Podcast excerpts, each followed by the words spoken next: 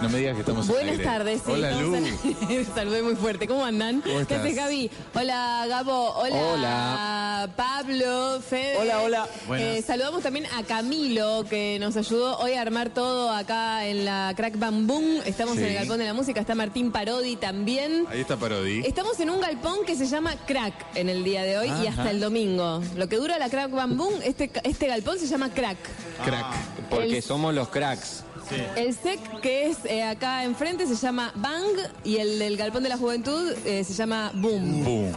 El Galpón de la Juventud es donde estuvimos el martes. Claro, son los tres espacios, y hay un espacio más que es la carpa de fanzines. Sí. Esa es de entrada gratuita, ahí hay gente, hay todo muy autogestionado lo que hay ahí para ver, que también hay cosas buenísimas, no solamente hay revistas, publicaciones, stickers, hay además juegos de mesa, me encantó, estuve revisando uno que se llama... Tu vieja se llama. Tu vieja. Tu vieja.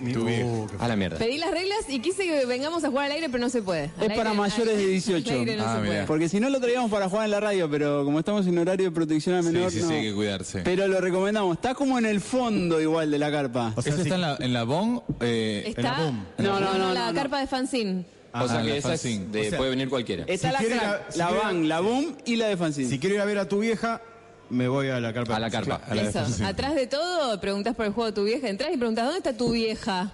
Y te dicen. No, pero acá dibujando. Hola, Pelle. Hay de todo, bueno, a las 2 de la tarde abrió la convención esta internacional, ya me parece que se puede llamar así, de cómics, historietas, Crack Bang Boom número 9. En un año especial, porque es el 9, y qué loco, porque el año que viene es el 10. Sí. Son los dos dígitos y vos decís, el año que viene explota todo. Sí. ¿Y el 9 cómo queda? El 9 es el año en que te la pegás.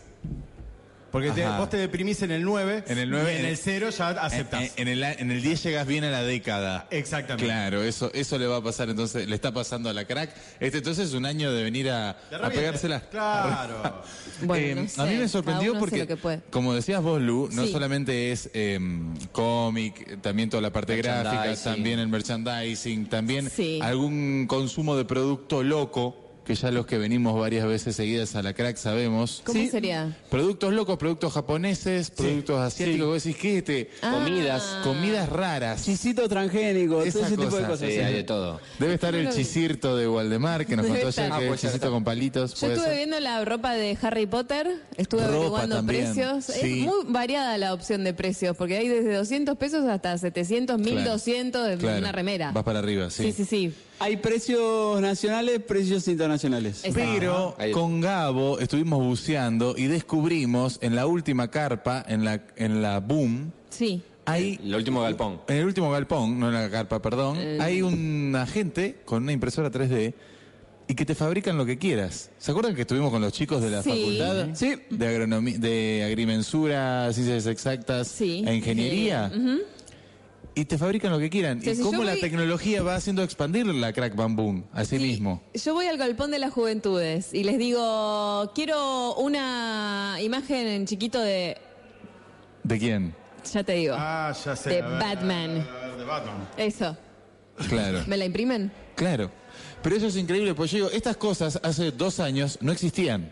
Tampoco los simuladores de realidad virtual en los que podés jugar y de golpe sentís que te atacan estos bichos que te van a matar y estás jugando ahí. Todas estas cosas van de la mano con la innovación tecnológica. Es verdad. Y después hay cosas que año a año van apareciendo que en las ediciones anteriores no había. Por ejemplo, con Lucía estuvimos recorriendo y, por ejemplo, encontrás Harry Potter, Los Simpsons, lo de siempre. Sí. Y hay cosas que están este año que el año pasado no estaban, como por ejemplo, de La Casa de Papel. Lo tengo que decir.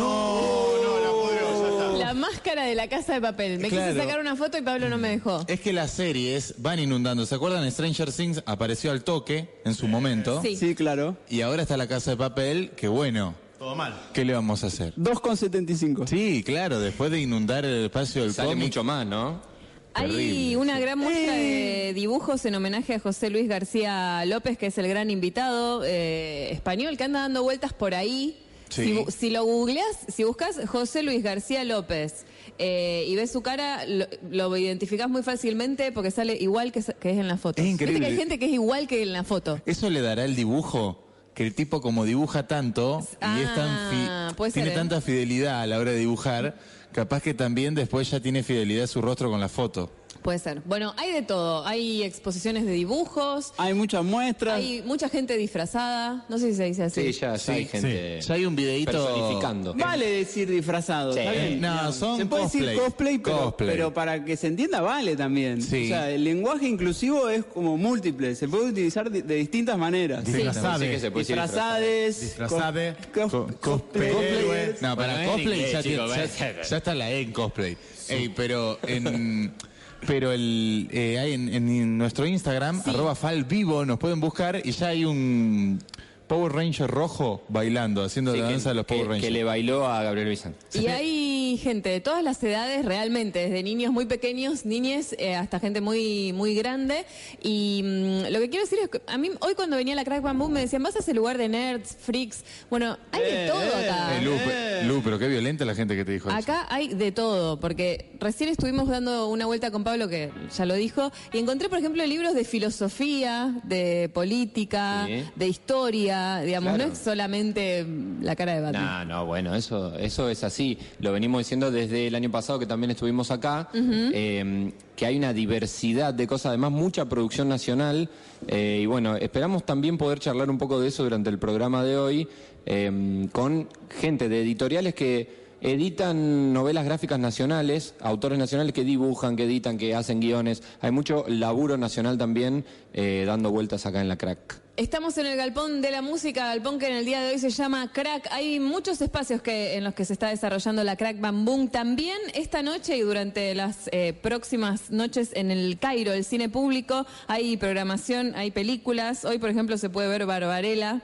Es una película de una heroína espacial francesa de 1967. Sí. Desde las 22:30. En el Centro Cultural Parque de España también va a haber algunos workshops.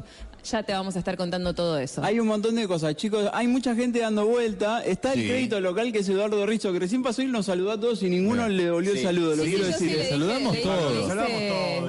Yo lo saludé, pero telepáticamente. No, yo le hice así con el me gusta. En el fondo de este galpón, que este es el Crack, entonces que vamos en el Crack. Hay una muestra de superhéroes argentinos que la recomiendo mucho. Sí. Que está... ¿Hay superhéroes argentinos? Sí, claro, hay superhéroes. Más allá del Eternauta. ¿El Eternauta es un superhéroe? No. Eternauta... Sí. Pará, está Hitus también. Que es el Eternauta es una historia, pero no, bueno, sí, habría que ver. Bueno, todos los superhéroes. Juan Salvo es el Eternauta, pero sí, hay superhéroes argentinos. Y hay una muestra, un trabajo de investigación súper interesante que está al final del Galpón Crack, donde se pueden ver justamente muchos superhéroes argentinos desde 1939 hasta, bueno... trabajos más actuales, pero hay varios. Vayan a buscarlos. Van a estar contando sobre esta exhibición a las 6 de la tarde en el espacio Bang, en el espacio vinilo del SEC, acá en el otro galpón. A luchar por la justicia, exposición de superhéroes argentinos a las 6 de la tarde. Van a estar hablando de eso. Nosotros también vamos a estar acá hasta las 6 de la tarde haciendo Falso Vivo. Tenemos un montón de cosas. Viene Iván a hacer Hiper Mega Red, va a estar hablando de historietas. Sí, porque él es fan, también es diseñador gráfico, licenciado en comunicación visual, así que... De noche, de día. Las señoras del geriátrico, con el día que hace, se van a venir hasta acá. ¿Vienen acá? Vienen hasta acá nuestras amigas. ¿Quién les da la acreditación? No sé cómo hicieron. Juntaron todo el año. Pero van a estar en un rato... ¿Pagan la entrada las señoras del geriátrico? Como ya te dije, la Crack Bang Boom es para todo el mundo. Sí, y, claro. Bueno, como cada jueves, la Urban, muy solicitados. Muy bueno, la Urban va a cerrar hoy acá y puede hasta...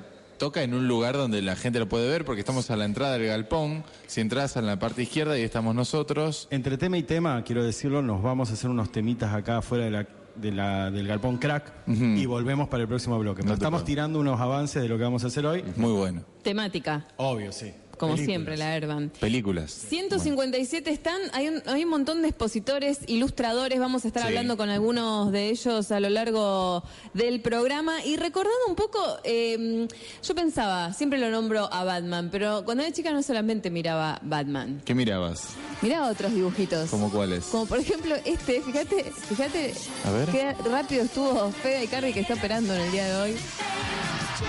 Este dibujito se llamaba Jem and the Holograms. Me acuerdo. Yo no lo conozco. Yo lo vi después. Ella era una chica como una Lady Gaga de los 80. Exactamente. Exacto. En ese momento existía Madonna, no existía Lady Gaga. No, por eso, pero era mucho pero más era avanzada mucho más, que Madonna. Sí. Y se tocaba un aro que tenía en la oreja, porque era una chica común y corriente que iba a trabajar todas las mañanas y demás. Sí. Pero se tocaba el aro y se convertía, se le cambiaba el pelo de color, se convertía en rockstar. Mirá qué loco. Estaba buenísimo. Las malas se llamaban The Misfits. Eso me acuerdo también. Y que luchaba contra la banda. Por la justicia del mundo. Claro, claro, claro. A través del rock. Para mí siempre el mejor, perdone que le voy a... Va a tardar un ratito porque te la... ¿Qué es esto? Te la estiro. ¿Qué es esto? El mejor del universo. El mejor. Quiero decir, He-Man es la única. Qué bueno era He-Man. Sí, era muy bueno. Buen tipo, además. Y el príncipe Adam también.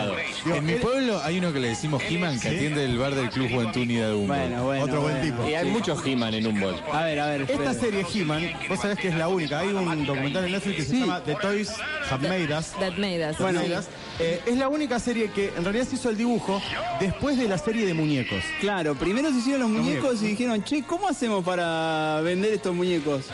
Hagamos una historia. Y ahí... y mostrémosla primero gráficamente. Hicieron, de hecho, primero hicieron unos cómics. Sí. Eran como unas historietas que acompañaban los juguetes. Y después surgió la idea de hacer unos dibujitos. Y se creó todo desde algo que había pasado, que en realidad tenían la licencia para hacer los muñequitos de Conan. Ahí claro, los que fabricaban los juguetes. Y después en un momento se enteran que Conan es una película de principios de los 80, que en la que actuaba Schwarzenegger, todo musculoso. Sí. La habían calificado para mayores de 16. Sí. Eso no daba para hacer... y tenía escena de sexo, todo. Sí. No daba para hacer juguete con los personajes de esa película. Y ahí como que los reformulan. Y te hacen un He-Man. Y He-Man es como un Conan un poco ATP, más rubio, claro. Un Conan ATP. Un con ATP. Tengo otro que me... yo voy tirando así que me fueron pidiendo, ¿viste? La gente acá del programa. Esta red de DJ. Queremos que nos cuenten también, 153-88-6677, cuáles eran los dibujitos que miraban o que miran en la actualidad. A ver, ¿qué pusiste ahí? Yo creo que en inglés escuchá lo que es esa música que arranca con misterio. Porque ahí se está abriendo de una compuerta, de una pieza común y corriente, se saca un libro, se abre y se entra a un laboratorio. Ah, qué genialidad. El laboratorio de Dexter. Amado esta serie. Creado por Glendy Tartakovsky. Una serie de Cartoon Network original que inauguró un poco lo que son las series originales de Cartoon Network, la época de Laboratorio de Dexter, La Vaca y el Pollito, Johnny Bravo, etc. Es verdad, es verdad. Es un poco los cartoons cuando empezaron, cuando aparecieron este tipo de dibujitos, dibujitos de humor, de bloques de 10 minutos, que la rompían. Realmente la rompían. Sí. Hoy da para volver a buscar en YouTube los capítulos de Dexter y verlo porque realmente son muy divertidos. Toda esa gama, todos esos hermanos de Cartoon Network como Las Chicas Superpoderosas, La Vaca y el Pollito. También estaba Soy la Comadreja. Soy la Comadreja. Eran parte de un mismo universo de ficción que había inaugurado Cartoon Network como cartoons originales de humor hechos por la misma Eddie iba a aparecer después. Sí. Eso. Yo pedí uno más viejo, mucho más viejo. De mi edad. Sí, uno más viejo, pero que porque yo tenía en la biocasetera podía ver este. A ver, porque los consumos son así. Claro, y tenía este, y miraba Los Autos Locos. Y me parecían muy divertidos Los Autos Locos, sobre todo los hermanos Macana. Porque salieron, reban con los hermanos Macana, yo los bancaba, quería que ganen siempre. Salió como una reedición de Los Autos Locos cuando se hizo una peli que incluso estuvo en los cines tipo 98 por ahí. No recuerdo la película. Sí, hubo una peli, o sea, con personas, pero con bastante malas actores. No, una película con actores de Los Autos Locos. Puede haber uno con... yo estoy hablando de una de dibujitos. Dibujitos que había salido, que estuvo en los cines, y bueno, recopilaba un poco, no tanto la serie, por eso no estoy tan cercano a la serie, pero sí a la peli que me marcó y amaba esta película. Obviamente atribuo a Gabo y a todos sus dibujitos. 153-88-6677. Nos pueden decir, nos tienen que decir cuál es tu dibujito preferido, dale, ok. O el que más te acuerdes. O el que más te acuerdes. Estamos haciendo el programa desde la Crack Bang Boom, que empezó hoy a las 2 de la tarde y se extiende hasta el domingo 14. Hoy y mañana desde las 2 y hasta las 8. Y el fin de semana desde la 1 y hasta las 9 de la noche podés venir a visitar. Nos pueden venir a visitar también, tenemos el mate ya armado, no hay bizcochitos, así que si quieren pasar por acá... Falta factura, si alguien pasa... No hay ningún problema. Mirá cómo te tenemos una playlist que tiene que ver con... que tiene muchísimo que ver con todo esto que está pasando, superpoderes. Luciana. Exactamente, escuchá este tema. Esto se llama Knocking on Heaven's Door y creo que está clarísima la relación entre este tema, esta versión de los Guns N' Roses... Está claro, ¿no, Pablo? ¿Qué onda, Gabo? Clarísimo. Bueno, a ver, uno que está en la etapa de la edición de la Crack Bang Boom del programa, sí, porque fue dibujado justamente por José Luis García López. Es Superman, ¿no? Sí. ¿Y quién otro puede tocar las puertas del cielo si no es Superman, el hombre que vuela? Además, hay muchas versiones de Superman, así como hay distintas versiones de esta canción, la versión original de Bob Dylan y esta versión que es de los Guns N' Roses.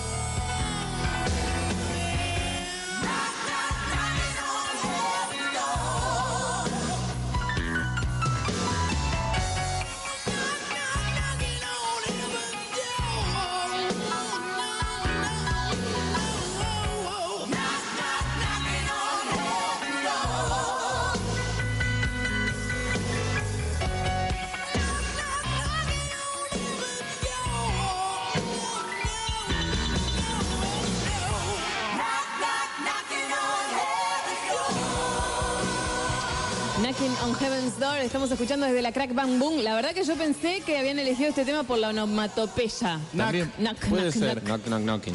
La onomatopeya también, muy bien usada también en los cómics. Sí. Sin duda, si el nombre de esta convención. Hay muchos mensajes, Lu, al 153-886677. Buen día. Hola. Aquí en mi local ya está todo preparado para que mi grupete de amigos salgan con sus cosplay. Ay, qué bueno. En estos días de Crack Bang Boom. Mandanos una foto, por favor. Mandó una foto de los trajes apilados uno arriba del otro. Mira, después de un mes intenso de confección, aquí por parte de cada uno de ellos, con asesoramiento mío, Ayelén. Muy bueno, claro, porque esto es una actividad. Sí. Esto es una actividad. A ver, hay gente que se prepara todo el año para venir al fin de semana. Sí, al fin de semana, y son realmente profesionales que van en distintos puntos del país a competir con sus trajes. No es como nosotros, que lo máximo que hacemos es ponernos una vincha y pensar que somos Rambo. Claro. De hecho, lo que decía Fede, de distintos puntos del país, ¿se acuerdan? Hace poco hablamos con la gente de Dimensión Comics, que es esta convención que se organiza en Salta desde hace muy poquito, inspirados por la Crack Bang Boom, que ya tiene 9 años, y es toda una trayectoria. Y en el galpón, en el último galpón, en donde estaban las impresoras 3D, claro, usan la impresora también para generar piezas chiquitas que van pegadas a trajes. Claro. Y así está la mano de Thanos. El guante de Thanos, que es un guante que tiene en cada dedo una gema. Sí. Es algo de Marvel. En la última película de Marvel. Me da miedo, chicos. La última película de Los Vengadores, Infinity War, aparece Thanos, es el malo, el que... El más malo de todos. El más malo de todos, de todos, de todos. Malísimo. Y está el guante ahí, hecho con impresora 3D. Da miedo. Increíble. Además lo ves y decís, esto debe pesar 5 toneladas. Pero no. Pero no, porque está hecho con impresora 3D. Además hay que decirlo, el que quiera pasar por ahí puede ver cómo trabaja la impresora 3D, porque tienen un puesto donde la impresora no está recubierta. Entonces vos ves el trabajo ahí artesanal de la impresora, cómo se va haciendo. También en nuestro Instagram, @falvivo, pueden entrar y en las historias están más mensajes. De hecho, entre ellos está mezclado el de Jim y al final el de Synergy. Que se transformaba en Jim. La que compraste vos. Ahí está. Jem, claro. Soy de la época de Jem, Lu, Shira y He-Man. Sí, claro. Posta, claro. Creo que ya adelantaban el futuro con bastante claridad. Jem and the Holograms. Esa última frase no la puedo... Ah, claro. No la podés comprobar vos, eso decís. Así es. Gabo, ahí te están dando más información sobre la canción que acabamos de escuchar. Un dato de Knocking on Heaven's Door dice, es también nombre de la película de un anime clásico llamado Cowboy Bebop, sí, es verdad. Famoso también por su banda sonora compuesta de rock, country y blues clásicos. Es un gran anime, Cowboy Bebop. Debe haber por acá algún libro de ese anime, no me acuerdo cómo se llama. Ay, acá voy a quedar mal. Bueno, no te hagas problema. Yo la historieta, pero la japonesa. Claro. Espero el mensaje para que me digan y yo diga, claro, que no es cómic, tiene otro nombre. 153-886677. Hay un montón de actividades estos días. La entrada por día sale 150 pesos si querés venir a la Crack Bang Boom. Si venís los 4 días, sale 400. Y además hay talleres y algunos workshops que tienen entrada libre y gratuita, como por ejemplo, mañana a las 11 en el Teatro Príncipe de Asturias, ahí en el Parque España, acá nomás, una charla con Alan Davis, que es uno de los grandes invitados de la Crack este año. La entrada es libre y gratuita, pero es por orden de llegada y hasta agotar la capacidad del teatro. También, mañana en el Parque España, a solas con José Luis García López, este artista a quien se está homenajeando en esta 9ª edición de la Crack Bang Boom. Eso es mañana a las 5 de la tarde. Algunas de las cosas que están pasando por estos días. Está el Gato Moncholo acá en la Crack. Está en la parte de la carpa de fanzines, la carpa de gente que realmente produce en un trabajo autogestionado, produce sus propios contenidos. Hay libros, hay dibujos, hay artistas que están ahí dando vueltas. Y está tu vieja. Ahí está tu vieja también, hay juegos, todas cuestiones realmente hechas a pulmón. Y bueno, me parece que Gato Moncholo es como un referente de todo eso. Sí, sí. Además de ser un personaje muy gracioso que está dando vueltas en las redes y que es rosarino. Y con el Gato Moncholo hablamos el año pasado. Y hoy volvimos a hablar. Y este año otra vez.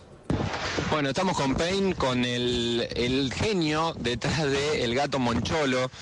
Gato Moncholo, esa publicación bien rosarina que pueden seguir en las redes sociales, y que acá, en lo que es la carpa de los fanzines, también están los libros del Gato Moncholo para conseguir. Peyne, ¿cómo andás? Hola, ¿qué tal? Bien, muy bien. Che, ¿cuántos libros del Gato Moncholo hay editados? Hicimos 3 libros y ya hay como 3.000 libros vendidos. Así que reeditamos de vuelta el 1. Y bueno, ahora traje todo. Qué bueno. ¿Cuánto de esa venta y de ese pasaje al papel del Gato Moncholo tiene que ver con la Crack Bang Boom? Y todo. Arrancó acá porque fue medio que nosotros veníamos a publicar unos fanzines que tenía. Y bueno, se dio una vez que pudimos imprimir y juntamos plata entre amigos. Y bueno, vendimos un montón la primera vez, y bueno, hicimos el segundo y también vendimos un montón, y hicimos el tercero y vendimos un montón. Así que por suerte es como un sostén que... para seguir viviendo acá, digamos, más que nada, pues no, de esto no se vive, obviamente. Perfecto. Y el personaje del Gato Moncholo dio para todo, ahora hay merchandising también. Sí, hicimos unas remeras, calcomanías, púa. Es que solamente teníamos libros, entonces te busqué, como estamos en un momento difícil, de hacer algo un poco más económico, cosas de 10, 20, 30 pesos, cosas que el que no pueda comprar un libro se lleve un obsequio, algo baratito. Che, ¿y qué onda? ¿Qué es lo que se puede encontrar acá? Porque está acá del lado de los artistas, en la parte de la carpa de fanzine, que además, hay que decirlo, es de entrada gratuita, es abierta al público. Y es todo una carpa que son toda gente que hacen publicación independiente, fanzine más que nada, venden calcomanías, todo producción propia, esto sin editorial, sin nada, son todo pulmones, es el mejor lugar, digamos. A mí me encanta venir acá, incluso el año pasado me invitaron para estar en la CRA como invitado, y dije que no porque me encanta este lugar, digamos. La entrada gratis, acceso para todos, entonces como que no, es imposible decir que no a esto, no. Y hay gente de todos lados también acá. De todo el país viene, de todos lados, sí. Perfecto, gracias Peyne. La última, ¿cuánto está el libro de Gato Moncholo para el que quiera venir a comprarlo? Ya sabiendo que por lo menos no tiene que pagar entrada para conseguir el libro. Sí, el libro está cerca de 200 pesos, hacer unos combos, vengan a regatear un poquito, las remeras también, cerca de 400, 450, estamos viendo, todavía evaluando, pero después me voy a bajar los pantalones en cualquier momento, así que... vengan y algo se van a llevar seguro. Bueno, y también lo pueden seguir en las redes sociales, busquen al Gato Moncholo, que es realmente el humor que nos gusta también en Falso Vivo.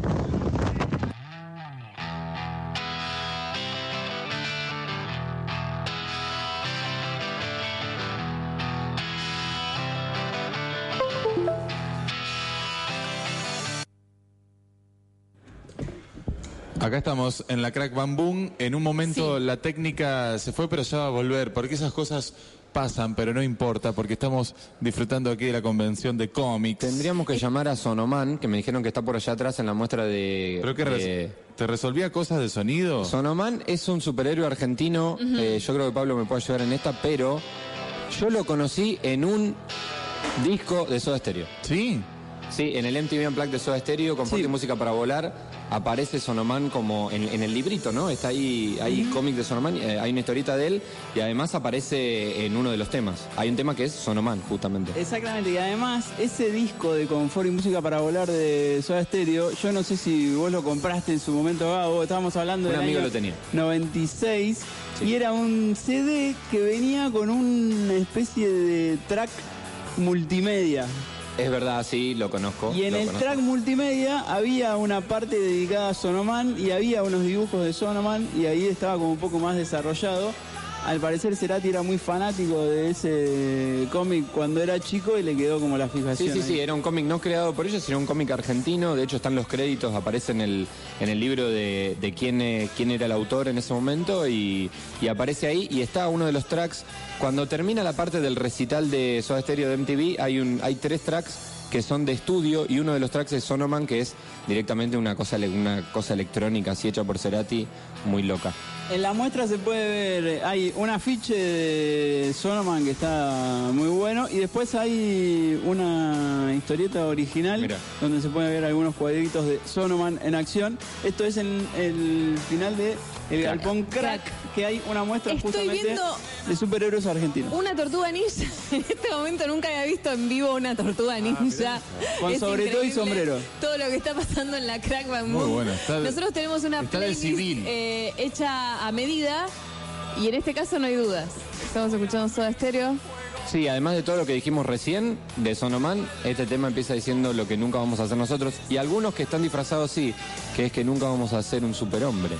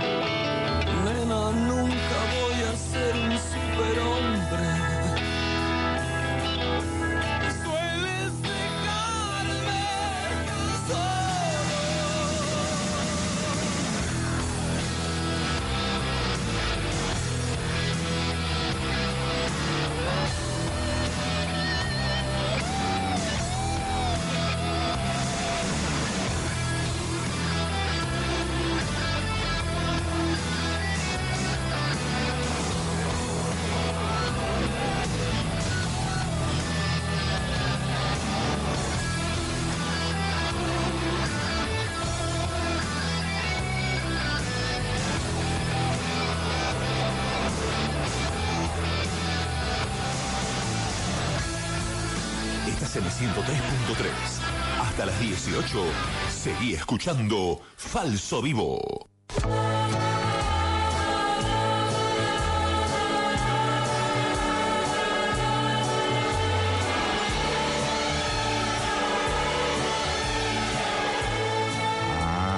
Ay, buenas tardes. Aire. Qué raro que es todo esto, ¿no? Buenas tardes. Ay, perdona, estoy como perdida. Es por acá, madre. Buenas tardes. Ese hombre es una tortuga. Estamos... ¿Por qué lo trajimos acá? Vos explica. No sé, se repierde. Ese hombre es una tortuga. Estamos de vuelta para todos los radioescuchas de la radio de la Escuela de la Radio de la Universidad Nacional de Rosario. Y estamos en vivo. Si bien hoy no estamos desde el geriátrico los últimos días o The Last Days, sino desde los galpones del río, desde la Crack Bang Bang. A mi derecha, como siempre, está The Sister of My Heart, The Robin to My Batman, Lili Turius. Ay. Hola, Mague, y buenas tardes a todos los radioescuches de la Radio Universidad, ¿no? Y a mi izquierda está el ex Luthor del geriátrico y aún asesor de Perotti, uno de los mejores, Horacio. Pensé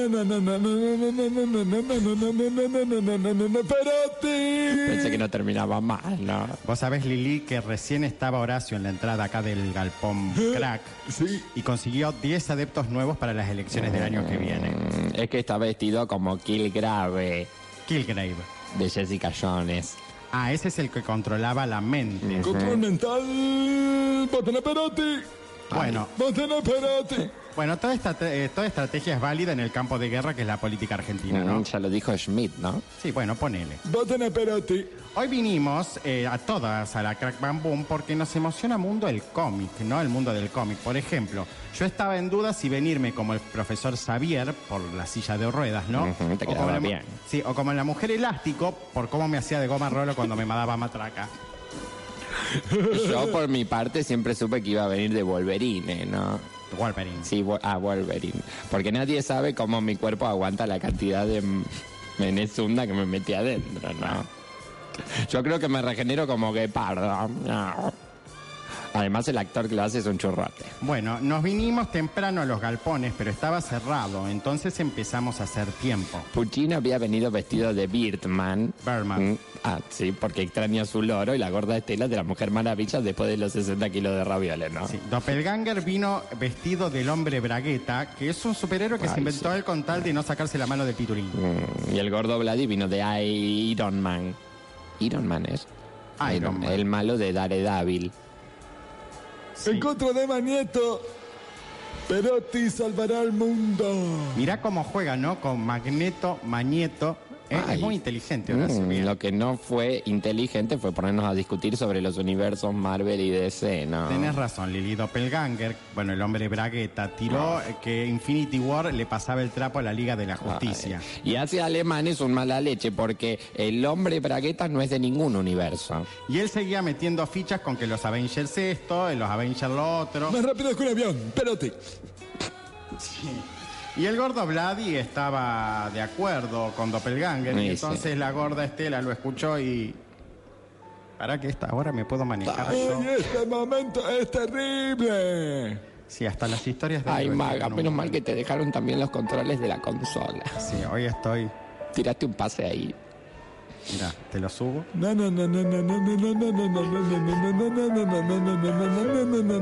Es triste igual esto, ¿no? Sí. Dale. ¿Por qué todo termina tan mal? ¿Por qué todo tiene que terminar en tragedia, no? La gorda Estela le dijo al gordo Vladi que Iron Man era un careta con plata que no tenía ningún superpoder. Y el gordo le contestó que más careta que Batman no había nadie. Entonces la gorda Estela agarró su lazo mágico. Sí, que en realidad el lazo lo había hecho con una ristra de chorizo puro cerdo. Y lo enlazó al gordo Vladi, que trató de salir volando como Iron Man, pero en realidad su traje eran dos tachos de basura pintados de naranja, ¿no? La cosa es que la gorda Estela empezó a rodearlo con chorizo al gordo Vladi, mientras Doppelganger, el Hombre Bragueta, no paraba de darle a la manivela. Y de ahí hubiera sido como cualquier día, pero cerca de los galpones estaba el campeonato de perro dogo argentino. Y al sentir el olor a chorizo puro cerdo que venía del lazo mágico de la gorda Estela, se le fueron el humo al gordo Vladi. ¿Para qué contarles? Los dogos se morfaron al gordo en 10 minutos. Yo le grité a Horacio, que era Kilgrave, que controle la mente de los perros, pero Horacio no paraba de gritar. Perotti. Ni un hueso dejaron del gordo. Ahí es como si nunca hubiese existido. Lo peor de todo es que nos quedamos sin la choripaneada posterior. Tuvimos que comer unos sacuchitos secos, esos que venden en los kioscos. Sí, fue realmente una verdadera lástima. Perotti, el único héroe en este lío. Ahí Perotti. Sí. Mira cómo se cortó todo, pero bueno, viste. Así estamos. Pero no me quiero ir, por favor. No me quiero ir sin antes... ¿Qué hay que decir? ¿Qué hay que decir? Que Perotti... de García Ferré. ¿Que Perotti qué? Que Perotti puede... No sé, realmente estoy muy triste después de esto. Yo creo que... Me quedé pensando en el cordón. Ese hombre tiene un sombrero. Ahí está, mira. Ese hombre tiene un sombrero. Ay, justo lo miran a Horacio. Esto puede terminar en cualquier cosa. Ese hombre... Para Horacio cualquiera es un potencial votante de Perotti. Sí, bueno, eso es una tortuga. Lo bueno es la música. Yo sé que algunas veces, pero este es vivo. Ay, Horacio había dicho que Perotti era su único héroe en este lío. Exactamente. Perotti.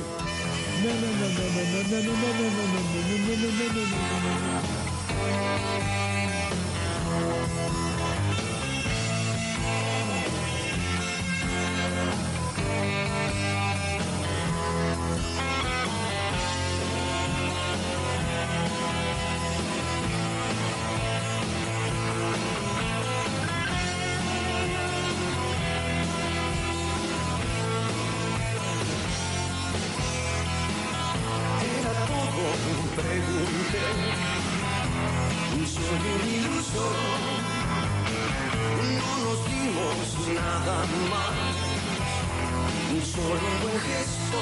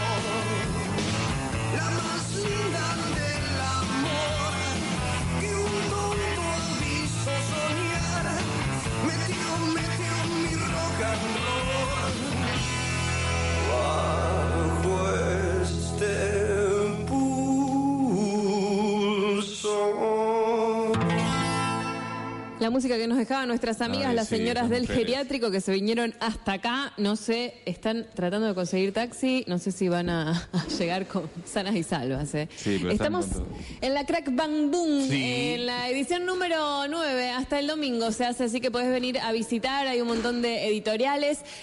Van pasando los minutos y veo más gente luqueada. Sí, eso pasa. Empiezan a aparecer los cosplay, que pese a la lluvia, pese a este clima adverso, la verdad, están metiéndole toda la onda y se vienen disfrazados. Y son gente que está todo el año en su casa vestida así. Ah, mirá. Y 4 días al año nada más pueden salir libremente a ser Flash por un momento. Claro. En un ratito viene nuestro amigo Iván Reiner, que también va a estar hablando de historietas en un día como hoy, en el que también estamos hablando de dibujos animados. Sí. De los dibujos de nuestra infancia. Mirá, te tiro uno. A ver. Sí, a ver si se acuerdan. No. Ay, ay, ay. Yo sé que hay uno que me sé la canción entera.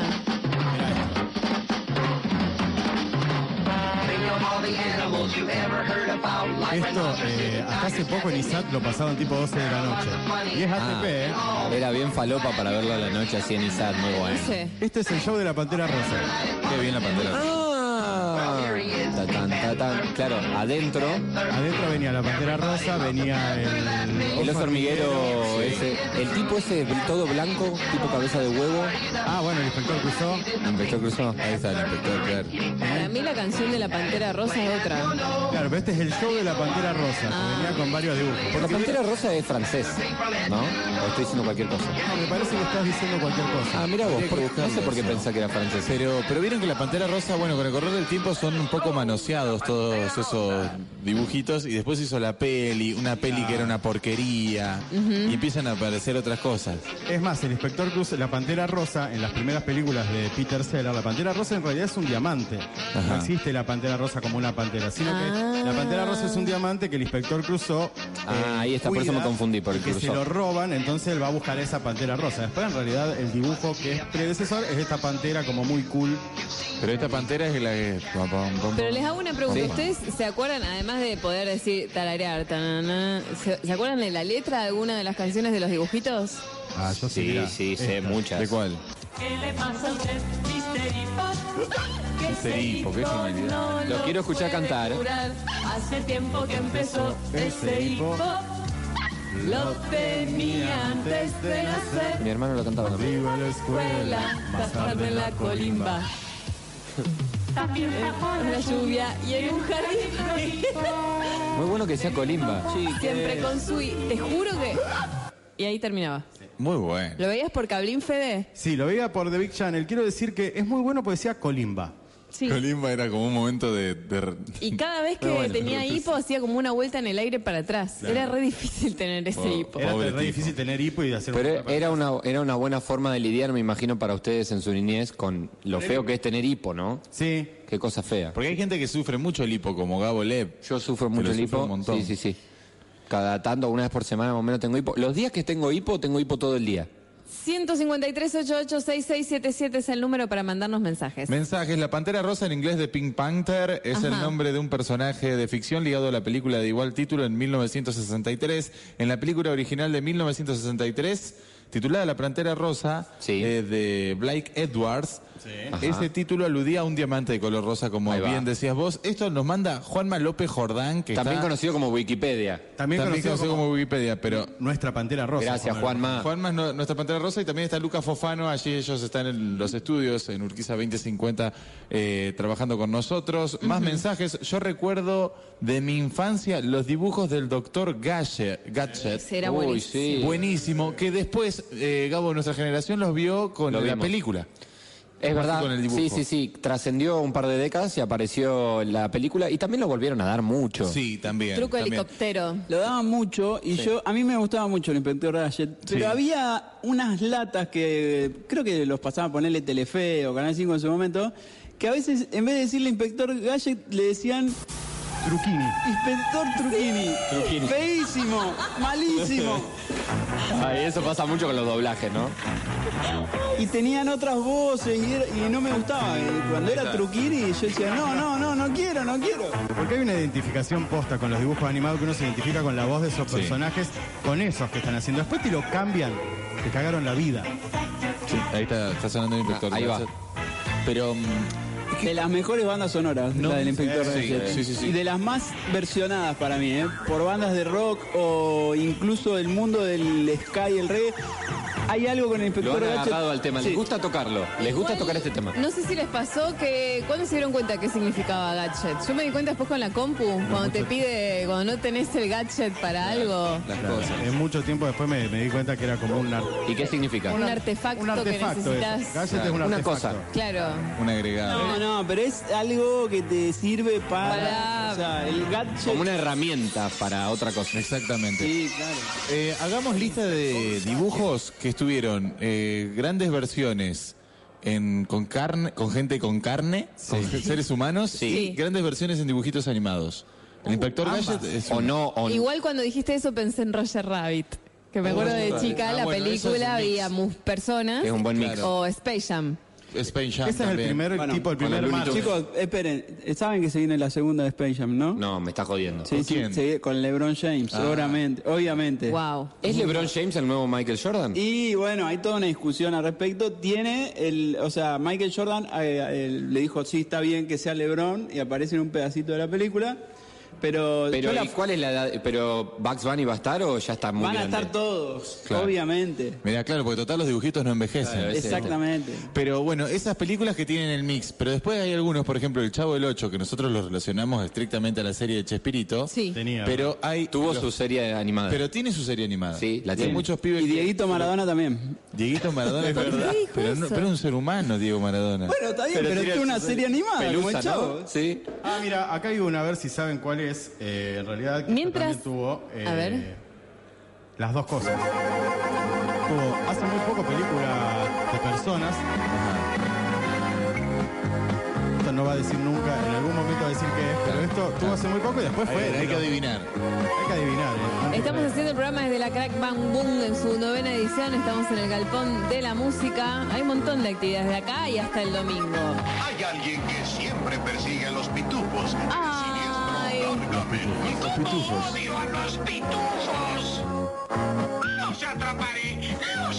Para mí los pitufos en versión persona es porno. La única que hay es porno de eso. No, eso era no importa. En realidad pero no se puede seguir. Es pero es la verdad, es la verdad. Díganme si hay una serie de animada de personas de los pitufos. Sí, hay dos películas de los pitufos. ¿Hay dos, pero con personas? No. Personas, y los pitufos no son personas. No sabía. Ah, mirá. Son animaciones. Es como Dibu, esa onda. Bueno, Dibu. Bueno, Gaby, a vos que te interesa siempre todo lo que viene de Chile, el sábado a las 4:30 de la tarde en el Galpón Crack, acá mismo donde estamos nosotros, hay una actividad titulada Cómic Chileno Hoy, algo pasa del otro lado de la cordillera, con un montonazo de invitados del país vecino. También se hace, como siempre, el concurso de cosplay. El domingo va a ser eso, más cerquita del cierre, a las 4 de la tarde en la explanada del SEC. Y para Gabo, que lo ama, a Gustavo Sáenz, el sábado a las 7 de la tarde en este mismo Galpón Crack, el Gourmet Musical. ¿Querés conocer lo nuevo de Gustavo Sala? Bueno, este es tu panel, dice la invitación. Genial.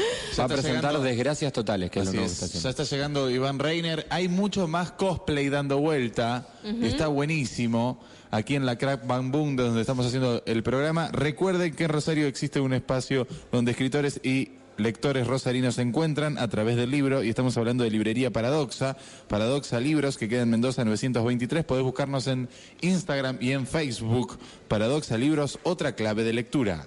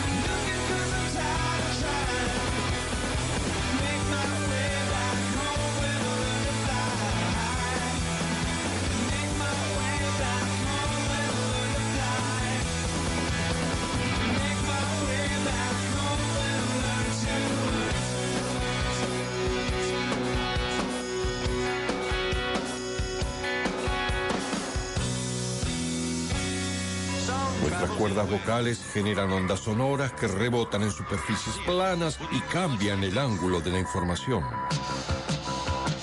Radio Universidad, jugando al ping-pong de la comunicación. A partir de este momento, tercerizamos la palabra. Fin de espacio universitario. Inicio de espacio publicitario. La Asociación Argentina de Intérpretes llega nuevamente a Rosario con el recital AADI, Haciendo Caminos. En esta edición, una noche de tango con Evelina Sanso, la Orquesta Utópica y el internacionalmente reconocido armonicista Franco Luciani. El viernes 12 de octubre a las 20:30 horas en el Teatro Labardén. Entrada gratuita. Invitan Municipalidad de Rosario y Gobierno de Santa Fe. Convocamos al primer encuentro internacional de la Red Sentipensante, metodologías de investigación y procesos participativos, desbordes comunicacionales desde lo público, organizado por la Facultad de Ciencia Política y Relaciones Internacionales, 13 y 14 de noviembre. La Hacienda, carnicería y roticería. El mejor corte de la ciudad. Pastas, empanadas, tartas y menú del día. Mendoza 1789. Envíos a domicilio al 440-9528. La Hacienda, calidad en carnes y comidas preparadas. Presentamos Precios Justos, porque en Rosario sabemos ayudarnos y salir adelante poniendo cada uno su parte. Por eso, desde la MUNI, junto al Centro Unión de Almaceneros y Autoservicistas de Rosario, más empresas sociales de la ciudad, acordamos más de 30 productos básicos a precios rebajados para que consigas en el almacén de tu barrio. Consulta el comercio más cercano a tu zona en rosario.gov.ar y la lista de marcas comprometidas, precios y productos. Más que nunca, cerca tuyo. Municipalidad de Rosario. Luptopía. Dos cuerpos jóvenes con la fuerza para defender lo colectivo como espacio de resistencia en una búsqueda constante del sinsentido de la vida en sociedad. ¿Es posible escribir nuestra propia historia evitando la vida en loop? Intérpretes Julia Tarditi y Carla Tealdi. Dirección Federico de Batista. Luptopía. Viernes de octubre, 21 horas, en Sala Cultural de Abajo, Entre Ríos 579. Reservas al 155 96 46 57. A un año del estreno, llegan nuevas funciones de Saverio el Cruel o La Farsa del Coronel. La adaptación de Santiago de Jesús sobre el clásico de Roberto Arlt vuelve en su segunda temporada. Saverio el Cruel o La Farsa del Coronel. Domingos de octubre y noviembre a las 21 horas. En el Teatro del Rayo, Salta 2991. El cable de tu ciudad ahora se llama Express y es mucho más que una nueva imagen. Es mejor servicio y más tecnología. Express, parte de tu vida. 0810-555-3977. Gran estreno, Fausto o la Pasión según Margarita, de Gustavo Guirado. Fausto, viejo y enfermo, se enfrenta a Dios que lo ha olvidado. Lo que Natura no da, Salamanca sí que provee. Dios ya no es argentino, el diablo sí. Actúan Edgardo Molinelli, Paula García Jurado, Anaí González. Sábados de octubre y noviembre a las 21 horas en el Teatro del Rayo, Salta 2991. Reservas con descuento al 156 199 797. Felices con nuestros dividendos, retomamos la palabra. Fin de espacio publicitario. Inicio de espacio universitario.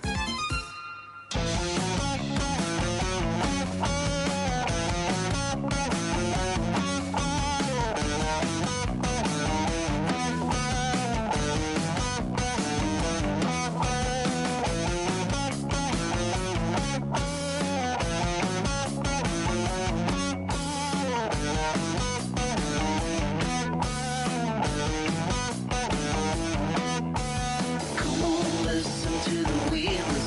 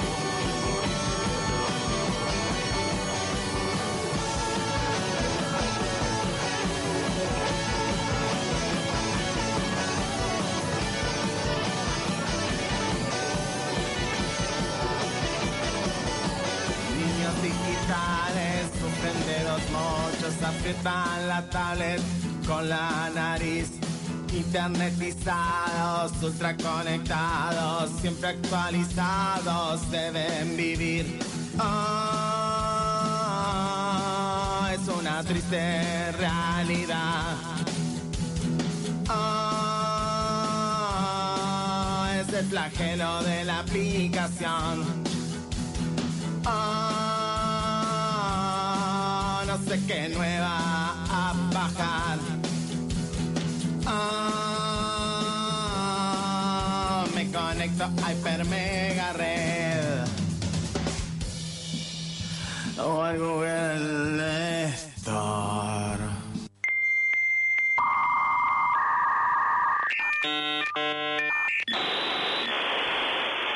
Ya está con nosotros nuestro amigo Iván Reiner. Bienvenido a Falso Vivo y a la Crack Bang Boom. Muchas gracias, muchas gracias. Antes estuvimos escuchando Foo Fighters y Wilco en nuestra playlist. Totalmente relacionados los dos temas. Completamente. Relacionados. Foo Fighters, Learn to Fly. Decían por ahí que Dave Grohl además era como un superhéroe o como una franquicia que iba pasando de Marvel a DC y que iba y venía porque está por...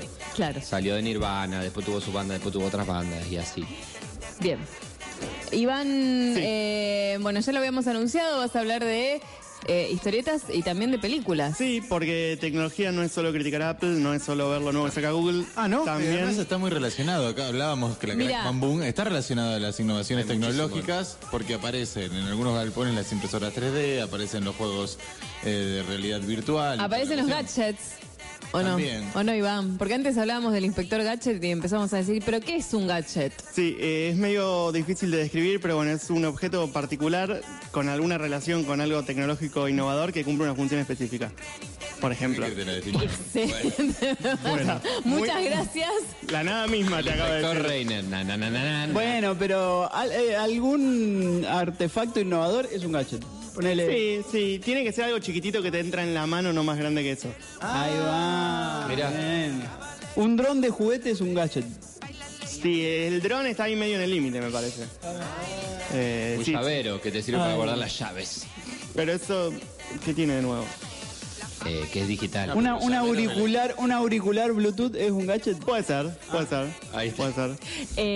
Bueno, y anunciábamos antes, Iván, también que además de la Crack Bang Boom que está sucediendo en los galpones, esta noche, por ejemplo, en el Cine El Cairo dan una peli que se llama Barbarella, sobre una heroína.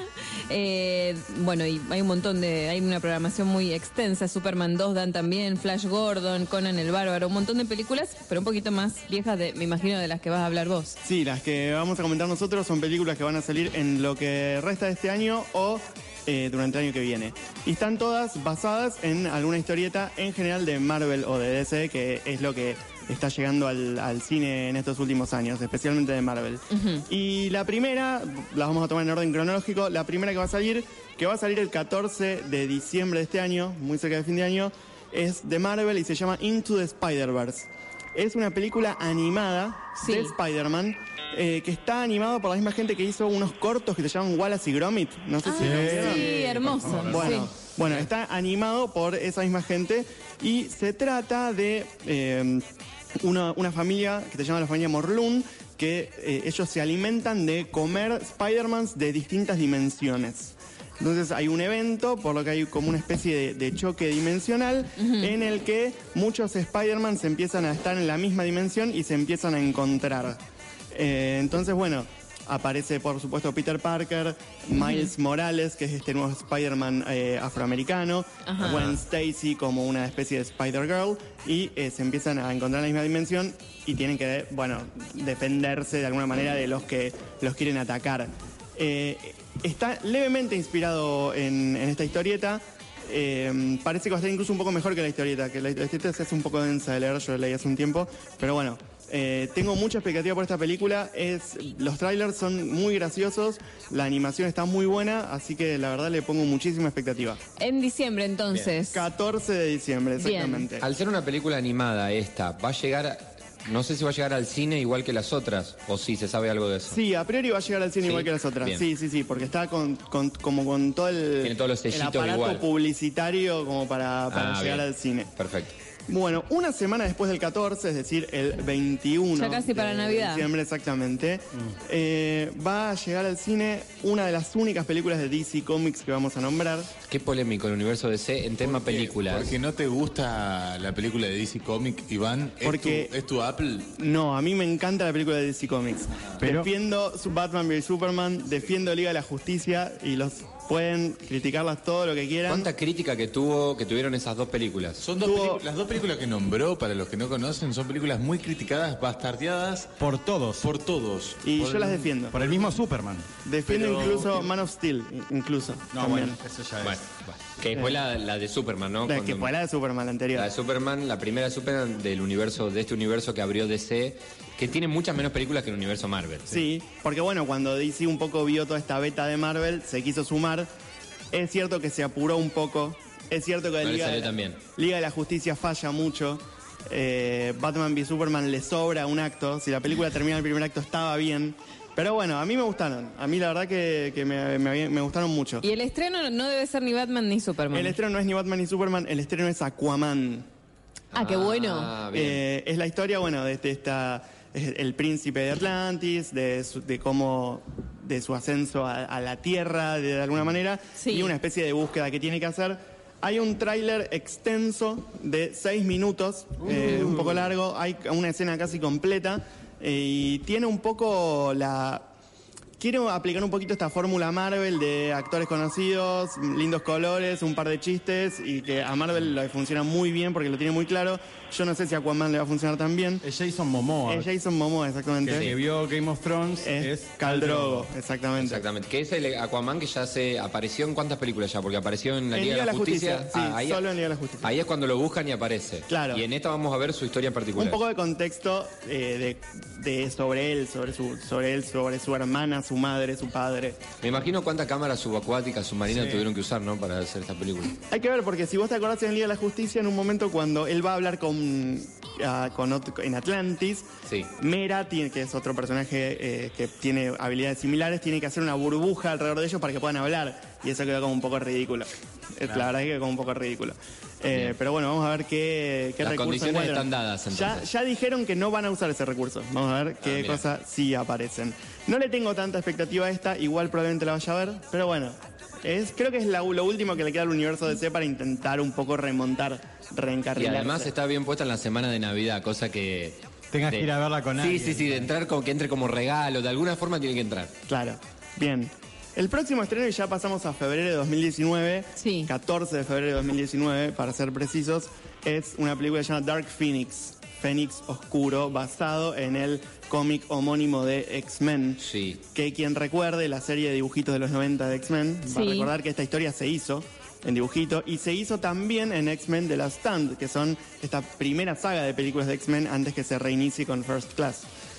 ¿Qué pasa en esta película? Bueno, básicamente Jean Grey es poseída por una fuerza, digamos, cósmica que se llama la Fuerza Fénix y empieza a tener poderes que no puede controlar. Ya un poco de esto se vio, no quiero hacer spoilers, en X-Men Apocalypse, que es la película anterior. Un poquito de esto se vio y bueno, ahora son buenas. Las de X-Men que están saliendo a partir de First Class son buenas en general. Y además el universo X-Men está un poco separado del resto del universo Marvel, porque por una cuestión de derechos, tengo entendido, o algo así, los X-Men no están dentro de los Vengadores. Exactamente. Cosa que en los cómics sí, pero no en las películas. Pero ahora con la adquisición de Fox por parte de Disney, pasan a estar en el mismo universo. ¿Y en esta película ya sí? No, en esta película todavía no, porque empezó con Fox. Claro, empezó cuando Fox todavía no había sido comprado por Disney. Pero entonces, ¿Wolverine va a poder estar con Spider-Man? Sí. Sí, solamente que Wolverine ya no va a ser Hugh Jackman. Claro, va a ser otro Wolverine. Claro, porque ya vimos como lo que pasó con Wolverine. Mirá Logan, mirá Logan. Miré Logan en el cine y me volví loco, me encantó. Pero entonces hay un universo que nosotros no vimos juntos, pero que sí estaban en los cómics juntos. Claro. Empiezan a estar juntos. Vamos a morir todos y van a seguir haciendo película Avengers 73 y van a seguir habiendo personajes. Lo que comparte con Logan esta película es que no tiene X-Men en el título. La película se llama Dark Phoenix, Fénix Oscuro. Le tengo muchas expectativas, una muy linda historia de X-Men. Es uno de los mejores cómics de X-Men a mi gusto. Lo que me pasa es que son todavía muy jóvenes estos X-Men para la edad a la que en la historieta le pasa esto a Jean Grey. Cuando Jean empieza a no poder controlar sus poderes, ya son grandes, son adultos. Y hay es lo que se ve en la tercera de X-Men, aquella de Fox, que tanto pasó Fox, y que seguramente en este momento está saliendo por Fox, porque la X-Men 1, 2 y 3, que era... ¿Cómo se llamaba la última? The Last Stand. The Last Stand, sí. Ahí está. La pasan todo el tiempo. Y pasa algo de eso. No sé si está tan basada en el cómic. Entonces hay que ver si estos X-Men chicos que apenas se conocen, cómo les afecta esta cuestión. La realidad es que esto no es un spoiler. Jean Grey se tiene que morir. Pero ¿cómo le va a afectar a la muerte de una Jean Grey que prácticamente no conocen? Claro. Y otro de mis problemas con esta película es que Jean Grey es Sophie Turner, que si vieron Game of Thrones es Sansa Stark. Sí. Y en el tráiler le pone siempre la misma cara a todo. Y una de las fuerzas cósmicas más poderosas del universo que siempre le ponga la misma cara a todo me hace un poco de ruido. Este Iván Reiner. Sufre de Sebastián Estebanesi. Sí, eso te iba a preguntar. ¿Tiene una cosa de Daniel Radcliffe de Harry Potter? No. Porque, este personaje que siempre reacciona igual a todo. Puede ser. Igual le tengo fe. Vamos. Sí, Sophie Turner no reacciona. O sea, que no es lo mismo que Daniel Ripley. No, pero que reacciona y siempre sorprendiéndose. Claro. Pero te levanta las cejas y dices lo máximo que puedo. Claro. Pero bueno, tiene una fuerza cósmica Fénix. Claro, vamos a ver si Fénix la reaviva un poco. Seguramente. Y lo otro que me hace un poco de ruido es la escena postcréditos de X-Men Apocalypse. La anterior, la voy a decir porque no tiene nada que ver con la película, es que Nathaniel Essex, que es conocido como Mr. Siniestro, roba el ADN de Wolverine y se ve una valija en la que tiene ya el ADN de distintos X-Men, entre ellos Jean Grey. Y él tiene que clonar a Jean Grey para que después pase toda otra historia, pero con Jean Grey muerta no la puede clonar. Entonces estamos ahí en una dicotomía. Algunos dicen que van a hacer una adaptación en la que Jean Grey no va a morir. Pero bueno, veremos. Eso te re haría calentar. Me haría enojar muchísimo. Sí. ¿Cuánto hay que esperar para que pase todo esto? Porque contaste muchas cosas y quiero verlo ya. Vas a tener que esperar hasta el 14 de febrero del año que viene. Bueno, ¿cómo es Iván Reiner? Pero yo creo que preguntarle a Iván Reiner cómo es cuando se enoja en el cine, ve algo que no le gusta. En general salgo pateando todas las butacas, como mínimo. Está bien. Como mínimo. Sí. Bien expresivo, me gusta. Sí. Y le echo la culpa a los acomodadores ahí, le echo la culpa a ellos. Sí. Muy enojado. ¿Cómo no me avisaste que esto era así? Claro. Pero de una película de la que seguramente no me voy a ir decepcionado, va a ser de la que se va a estrenar el 8 de marzo, también del año que viene, que se llama Capitana Marvel en la traducción en español. Es justamente esta superheroína que viene un poco esta película a ser el puente entre la película de los Vengadores que ya salió y la que va a salir después. Se sitúa en la década de los 90, según lo que han dicho los directores de todo lo que es el universo cinematográfico de Marvel. Es uno de los personajes más poderosos del universo Marvel. Y bueno, va a estar situado en los 90 para darle un contexto a este personaje que va a venir a salvar algo después. ¿Qué particularidades tiene? Que, si no me equivoco, es la primera película de Marvel que va a ser íntegramente protagonizada por una superheroína. Y además se estrena el 8 de marzo. Es toda una movida publicitaria, marketingera. Son pavos, Muy bien. Y no. Tienen todo atado. Sí, totalmente. Tranquilo te veo con Marvel, Iván. Y que Marvel ya ha dado sobradas muestras de que puede hacer las cosas bien. También de que las puede hacer mal, pero bueno, no hay que olvidarse. Para que hace tantas cosas. Pero hace tanto. O sea, cuando una salió mal, ya hay otra. Uno se olvida de la primera de Hulk, por ejemplo, las Predator que son malísimas, pero bueno. Y la última de las que quiero así explayarme en detalle se estrena el 3 de mayo del año que viene también, que es la cuarta película de Los Vengadores. Aún no tiene nombre, que... Bueno, viene a cerrar toda esta fase del universo cinematográfico de Marvel. No quiero contar mucho por si alguien todavía no vio la anterior de Los Vengadores, que tiene un final abierto de alguna manera. Pero sería como una Infinity War 2. Sería como una secuela de Infinity War, pero no se va a llamar Infinity War 2, okay. Va a tener otro nombre. Pero es la continuación de la historia, ¿no? Es la continuación de la historia y el cierre de esta fase en la que ya hay muchos personajes que no van a continuar. Además ya están viejitos, muchos, ya no les da para... Por eso, ¿no? Por ejemplo, Capitán América, no me acuerdo el nombre del actor ahora. Chris Evans. Chris Evans, gracias. Bueno, ya dijo que va a ser su última película y no va a... No va a seguir haciendo él Robert Downey Jr. Probablemente. En un momento se rumoreó que él iba a estar para Iron Man 4 y 5, pero me parece que no. Doctor Strange también está como... No, pero Doctor Strange iba a seguir porque él hizo solamente Doctor Strange y apareció en otro par, pero va a seguir. El problema es que actúa en muchas series él. Claro. Entonces, mientras vemos salir al pingüino de la... Sí, y a un Power Ranger crack. Blanco, me parece. Que son amigos. A una Power Ranger. Eso es loco porque... ¿Te gustaría una Adventure? Tengo una pregunta. ¿Te gustaría una Adventure con los Power Rangers o no tiene nada que ver?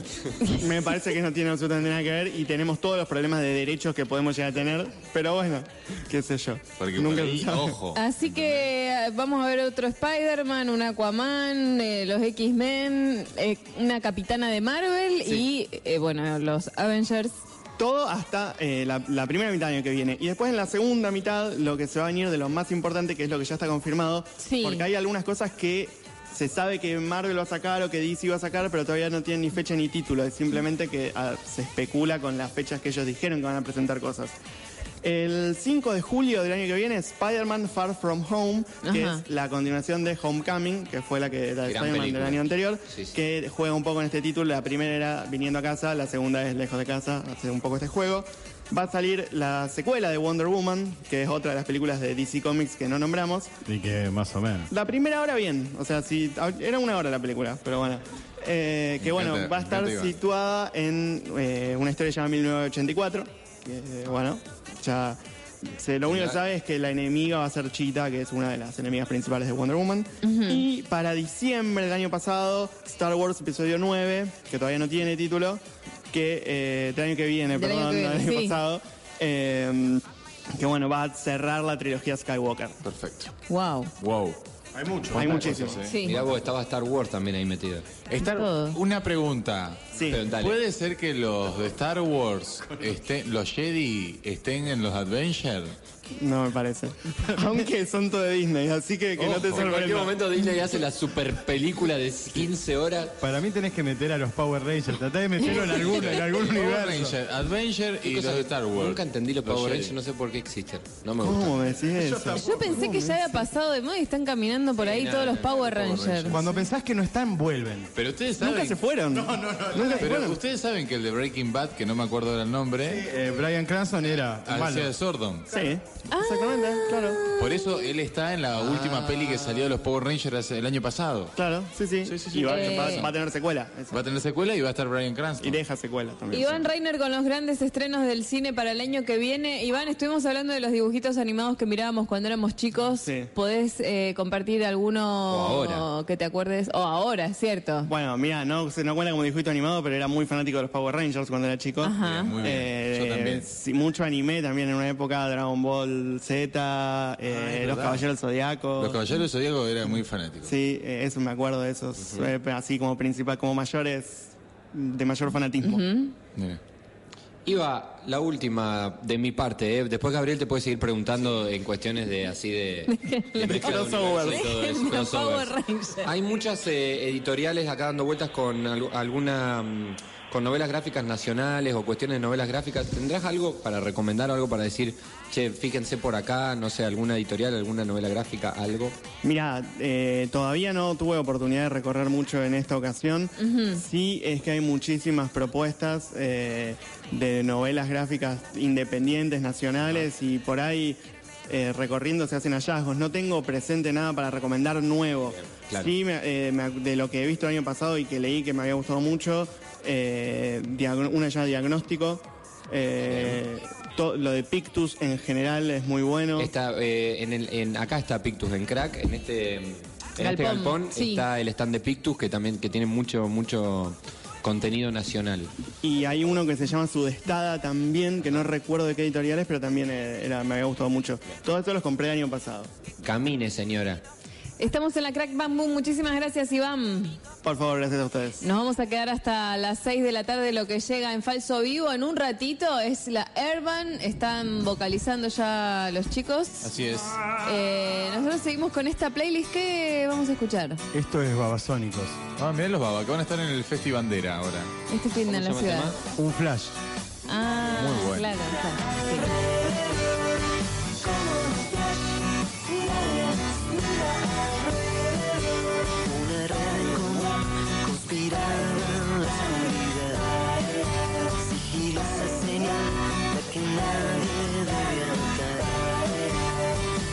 Dejemos arrastrar corriente abajo hasta que el ruido nos tapó y le dije: yo te quiero conocer igual. Nadie despejemos el lugar, solo tú y yo.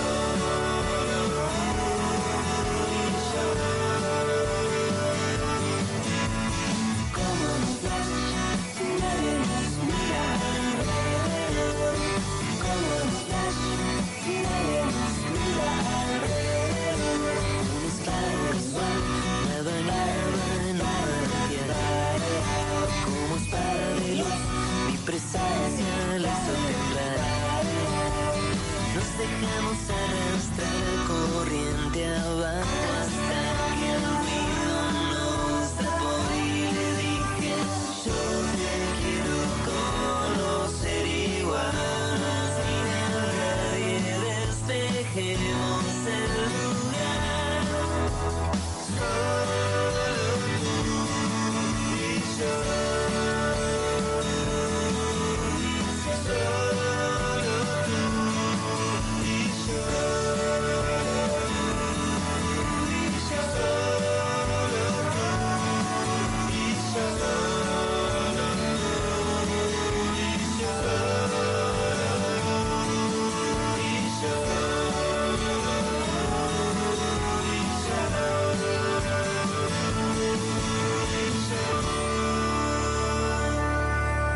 Hasta las 18, Falso Vivo, una oferta para distraídos.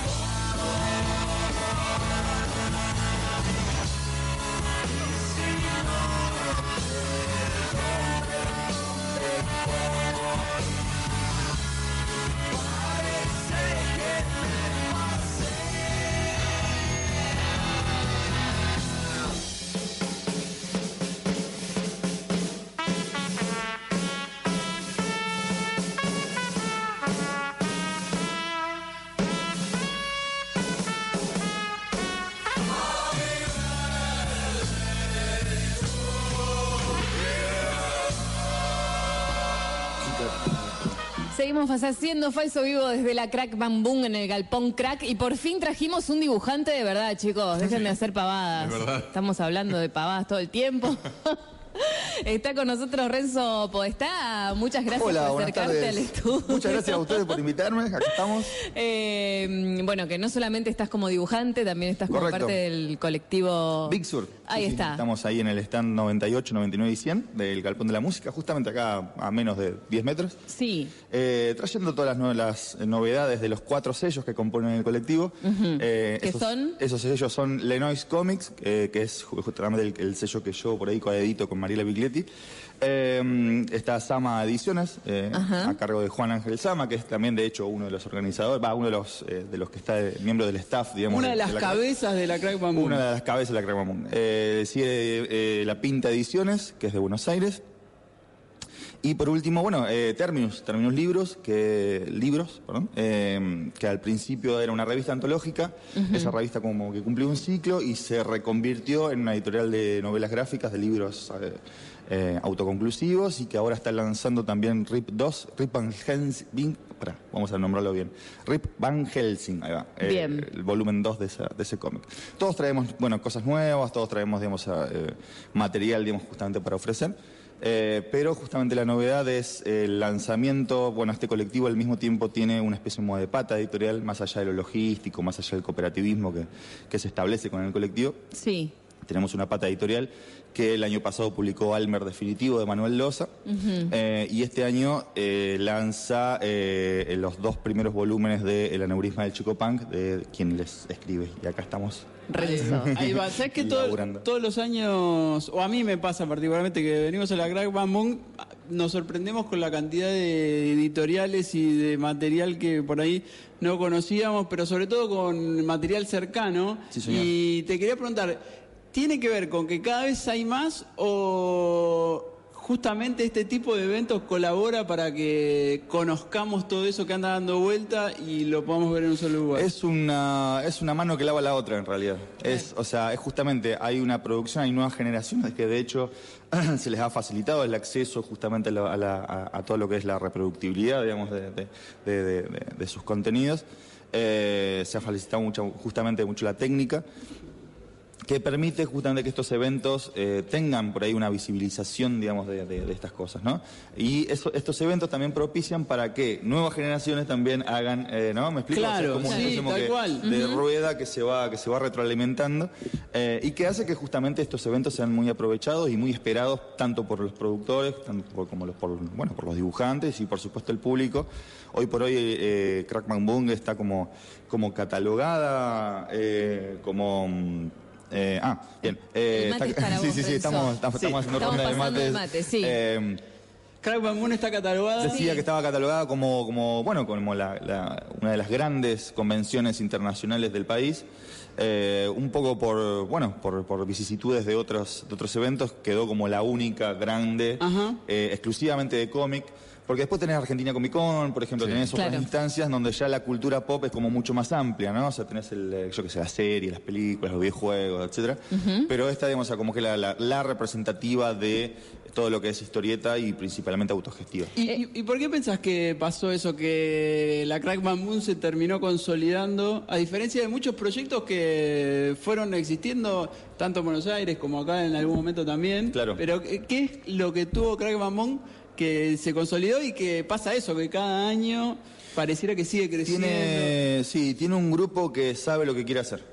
Sabe lo que quiere hacer y sabe cómo proponer, digamos, los conceptos de diversidad, digamos, de pluralismo, de que, por ejemplo, la visibilidad justamente que se le da a los sellos independientes y autogestivos es muy importante, respetándolos, digamos, o sea, bueno, ofreciéndole un espacio bastante importante, como es el Galpón de la Música, el SEC, el Centro de la Juventud. Uh-huh. O sea, eso, si bien en otras instancias existe, digamos, en otras convenciones quizá de Buenos Aires, no está supeditada con una autonomía. O sea, esas convenciones no tienen la autonomía que quizá tiene Crack Bang Boom, ¿verdad?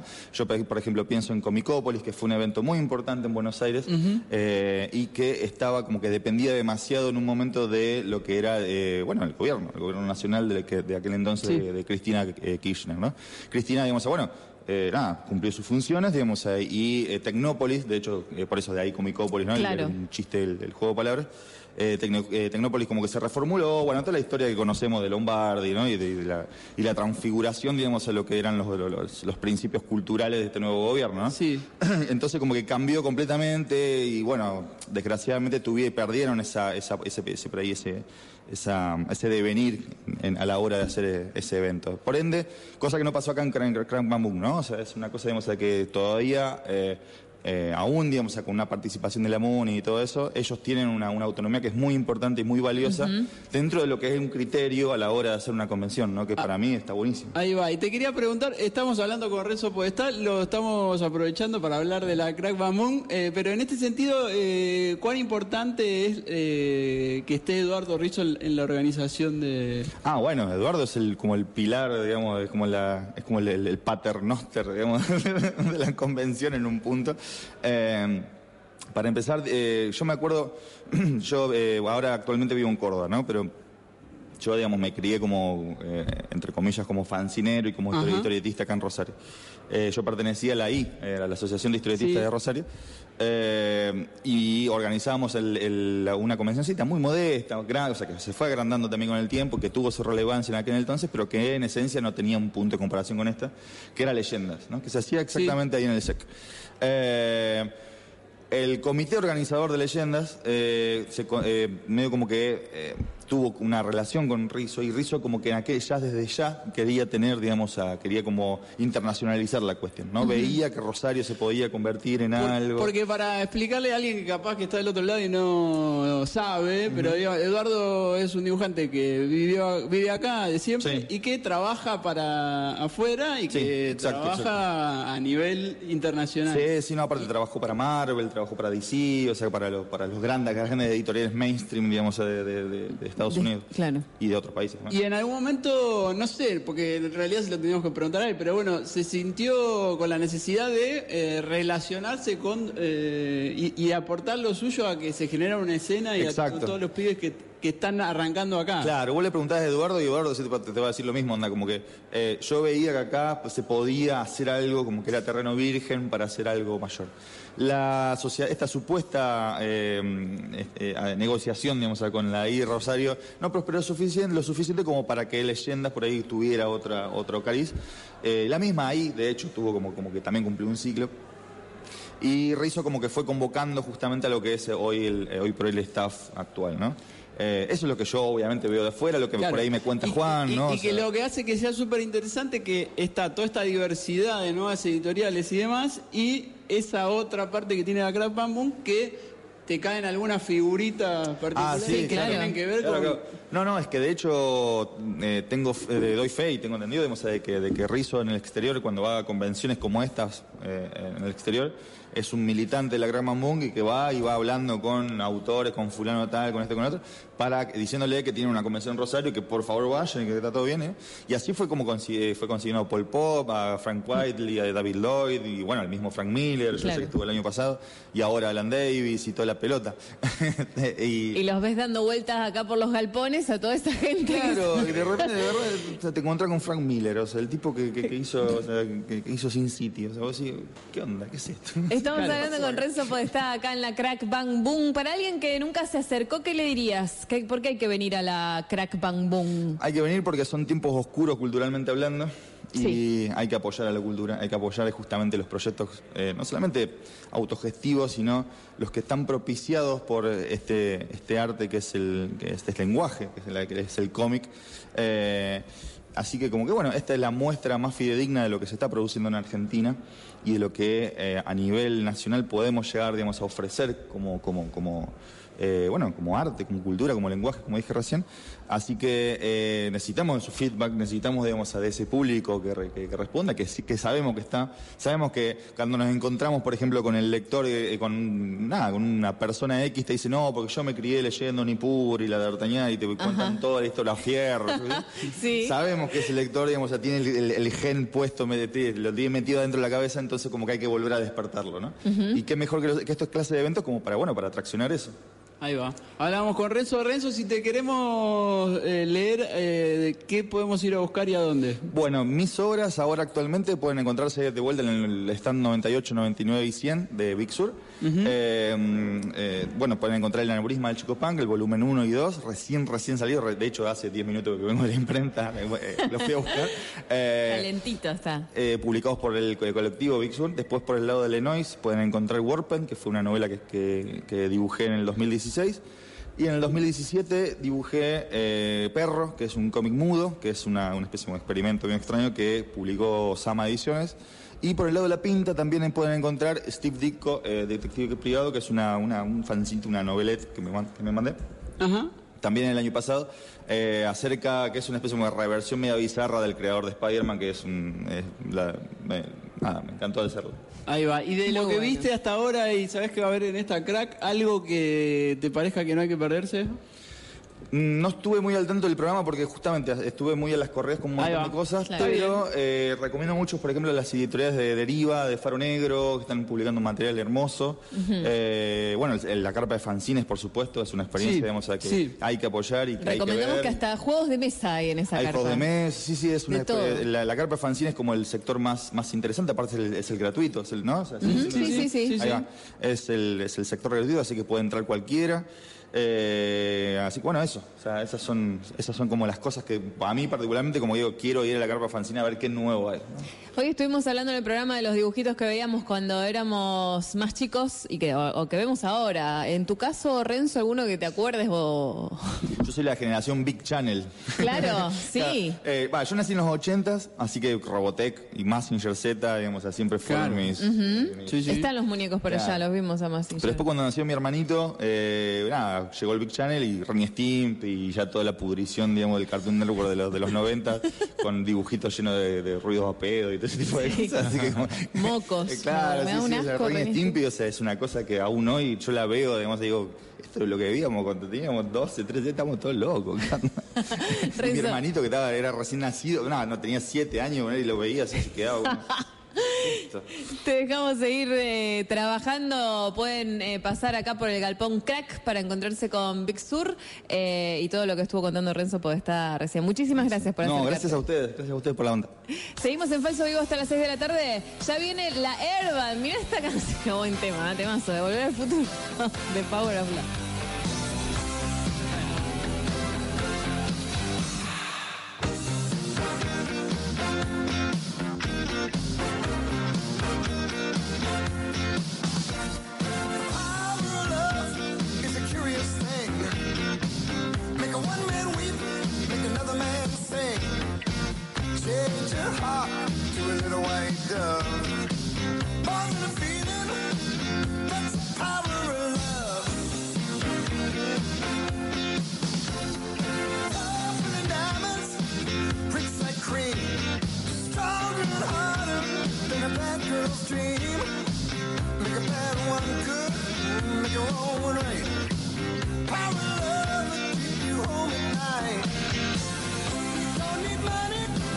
Don't take money, don't take fame, don't need no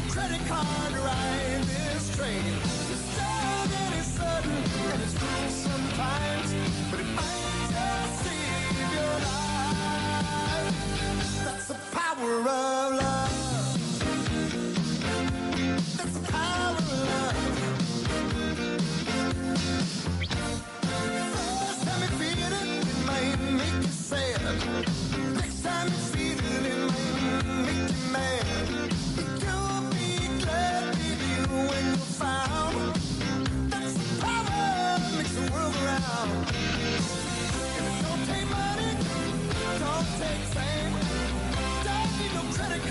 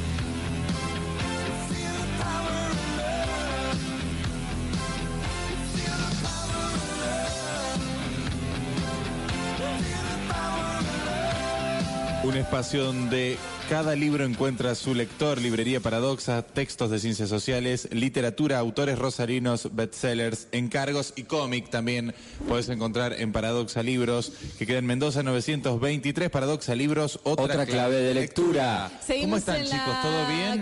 Yo te digo que cada vez tengo más miedo. Entró un grupo de gente disfrazada de cosas feas, no sé. Bueno, ¿cómo cosas feas? Cosas feas, eran malos de algún videojuego. Ese es un malo seguro. Y pasó por acá a través de la ventana nuestra y se quedó mirando, saludó. Sí, qué prejuiciosa que sos, Lucía. No, pero ¿sabes si es malo? No, malo por la cara, para vos. Hay gente que dice lo mismo. Pero es un esqueleto, Pablo. O sea, eso no es bueno, pero... Paren, ¿saben qué signo nos hizo? Sí, el de onda. No, sí. Esquere nos hizo. Esquere Esquere.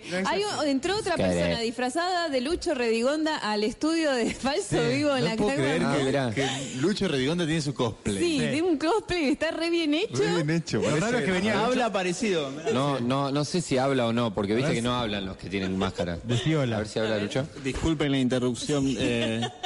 Se rumorea que el Indio Solari es mi cosplay. Se disfraza de mí. Se disfraza de mí. Bueno, estamos en la Crack Bang Boom, más pasan las horas y hay más gente disfrazada. La gente nos mira, hola, ¿cómo andan? Ahora sí, se empieza a poner, a esta hora se empieza a poner... y está buenísimo. Y ya está. Sí, se empieza a llegar mucha gente, claro, porque ya son casi las 6. Sí. Y empieza a llegar mucha gente que sale del laburo y todo eso. Y, bueno. Y con este clima, con este ambiente que se formó. Claro, ya hay un público como para que toque una banda. Sí, para ahora mí, ya estamos, yo creo que todo lo que estuvimos haciendo antes con Fede. Estuvimos afuera. ¿Qué pasó? ¿Qué hicieron? Cuéntanos. Nada, ¿qué hicieron? Estuvimos un poco tirando algunos temas de Airban, temas hechos con nuestras cuerdas vocales. Algunos beats. Afuera de los distintos espacios de la Crack Bang Boom. Los veo nerviosos, chicos. Sí, la realidad es que no nos dieron pelota. No fue la mejor idea. Nosotros, quiero decir, la semana pasada estábamos muy arengados de venir acá a la Crack Bang Boom a hacer nuestra música. Sí. Pero la gente está muy distraída. Sí, porque pasan al lado nuestro gente disfrazada y miran a la gente. Sí. Ah, pero ese es el punto. Porque si ustedes tuvieran un cosplay, por ejemplo, vos sos un Sub-Zero. Podría ser Sub-Zero yo. Sos una Sailor Moon. Todos los que saben que soy de Newell van a aprovechar para cargarme. Uy, bueno, te tiré un... Sí. No importa. Sos un Scorpion. Y están haciendo Airban, haciendo cosplay, ahí sí funcionaría. Pero eso es un choque de artes, que nosotros no estamos dispuestos a... además no nos metemos, así como me daría bronca ver a un cosplayer haciendo Airband. Yo no me meto con el cosplay. Claro. La Airban, la banda del ajuste, fíjate en un día como hoy que llueve, está nublado, hay viento, se la banca, salen a tocar. ¿Qué banda te sale a tocar al aire libre un día como hoy? Ninguna. Se arruinan los instrumentos. Por supuesto. Estamos mucho más cerca de la gente nosotros de la carpa de fanzines. Sí. Ahí sí somos todos hermanos. Ahí en el fanzine pueden estar. Sí, vamos ahora, en un rato vamos a probar suerte. Pero bueno, trajimos tres temas como siempre. Sí. ¿No? Y esta vez, como siempre, sigo diciendo siempre. Sí, decís siempre todas las veces temática, que quieras. Es temática, temática. Y esta vez temática Crack Bang Boom. Conceptual. Claro, sagas de películas. Elegimos sagas, el formato saga, porque cuántos de los contenidos que hay acá, conocidos de películas, tienen películas...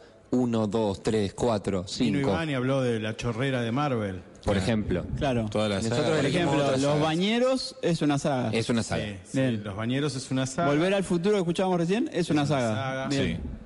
Y así. Terminator es una saga. Por ejemplo, si hiciéramos Terminator, sería... No, era... Chachan, chan, chachan. Chachan, chan, chachan. Están zapando un toque acá. Sí, tenemos que... Pero ahora hace frío hoy, por eso estamos... Se me mezclaba con el primer tema que vamos a hacer, que es el siguiente. Y ¿vamos con el primer tema? Sí. 1, 2, 3. Tum, turrututum. Tum, turrututum. Tum, turrututum. Muy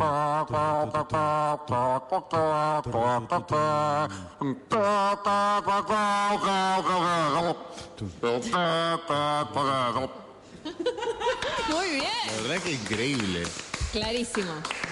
Estuvo muy bueno. 153-88-6677. ¿De qué película es? En un momento creí que era un Charlie, pero no era un Charlie ese instrumento. No, era el guagua. Era un guagua común. Sí, el guagua común. En un momento levantó tanto volumen que todos creíamos que era un Charlie. Siempre está ahí, él. Está medio del Charlie. Border. Medio border. Así es. Hay gente que me da miedo que no está disfrazada, que va caminando y llevan como armas samurái en la espalda. Sí, hubo un señor que venía de jogging. Eso por la inseguridad. ¿Eso por la inseguridad o es cosplay? De joguineta con un sable. Aprovechan. Hay gente que tiene un sable guardado y dice, estos 4 días puedo andar con el sable. Eso, hay gente que tiene un arma y dice, bueno, mira, hoy por lo menos puedo ir con el sable tranquilo y no pasa nada. Total es cosplay, claro, bueno. Vamos a aclarar algo. Hoy la dinámica con la gente no la vamos a llevar a cabo porque hay mucho hay un delay entre nosotros, entre que les llega a ustedes y hasta que nos llegan los mensajes, etcétera. La marcha imperial, sí, claro que sí. Pero tenemos por lo menos 30 segundos. Dale play. Digamos delay. También que la marcha imperial aparece sobre todo en qué película fue. Star Wars. Star Wars. ¿En cuál de las? En el regreso del Jedi. Exactamente. Wow. No, sí, quería. Al menos esta es la versión que estamos reproduciendo, ¿no? Qué buena que es Star Wars. Pablo Cini, ¿cuánto le das del 1 al 10 a Star Wars? 7. Ah, bien. No lo puedo creer. Qué polémico. Como saga en general. Hay mejores y peores igual de Star Wars. Lu, vos estás en la Crack Bang Boom y no viste nada. Ninguna. Sí sabía de esta la marcha cuando aparece Darth Vader. Me parece que después cuando terminemos acá tenés que encerrarte a ver Star Wars. Todas las películas. Tenés 8 para ver hasta ahora. Bueno, ahora vamos con otro tema. Otra saga. Otra saga. Esta saga, capaz que acá no garpa tanto, pero es una saga film. A ver.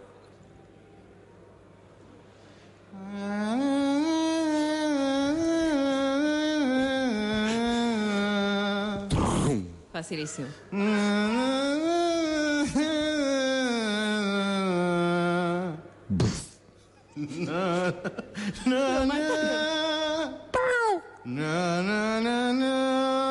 Pizza.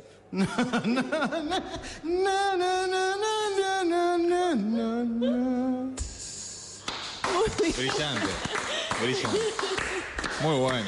Me sorprendió con lo de la pizza. Sí, me sorprendió porque tenía como onomatopeya. No, tuve que traer un instrumento directo de otro país, ¿no? De Sicilia, sí.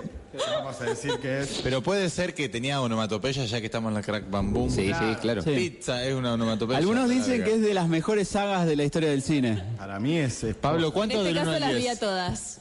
Del 1 al 10. 9 la interpretación. No, muchas gracias. A la saga 9. Bien, bien, se merece. La 3 más o menos, pero en general 9. Y hay una 4 que es pésima, pero hay una 4 que se llama El Nuevo Padrino. No. Sí, que está con Andy García, ya no está Al Pacino, ya no sale. No hay que verla. Si recorres un poco acá por la Crack Bang Boom, hay cosas del Padrino. El tipo que da miedo. No es un samurái. El cosplay, no sé, el cosplay que está con una camiseta. Es un samurái con Adidas. Es raro. Tiene una Adidas. ¿Estamos seguros que es un sable o es un paraguas? Ah, no, es un paraguas eso. No, paraguas forma de sable. Es un mango de samurái. Es un paraguas con mango de samurái. Es un paraguas de samurái. Está bueno. Es muy bueno para tenerlo colgado. Claro. Bueno, vamos con la última. Vamos, igualmente le vamos a dar. Sí, por favor, vamos a escuchar un poco. El Padrino. Don Corleone. Hay cosas del Padrino acá. Hay remeras del Padrino. Te voy a hacer una propuesta que no vas a poder rechazar. Pizza. Bueno, y ahora la última. Obviamente una versión yaceada. Una versión yaceada. ¿De qué? Yaceada en saga. Yaceada en saga. Un saga jazz. Es un jazz saga. Un jazz saga. Así es. Jazz saga. Sí. Perfecto.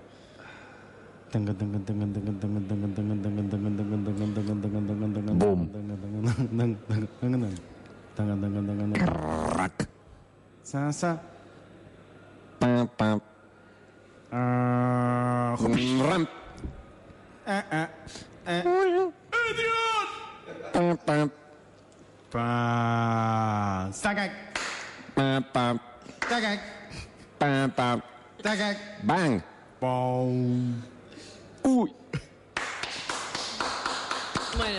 Sí, ahí trajimos la onomatopeya, que es un instrumento nuevo. No la entendí ni a palo. Dificilísima. Tuvimos que hacerla. Muy hermética, chicos, muy encriptada. Sí, puede ser, pero. Estamos en la Crack Bang Boom, chicos. Bueno, o sea, entretenimiento, algo vamos que sea a ir fácil poco, de digerir, vamos. Vamos a ir al frente. 1, 2, 3, va. Saca, boom. Bang, bang, bang. Crack. Bang, bang, bang. Bang, bang, bang. Bang, bang, boom. Crack, bang, boom. Bang, bang, bang. Increíble.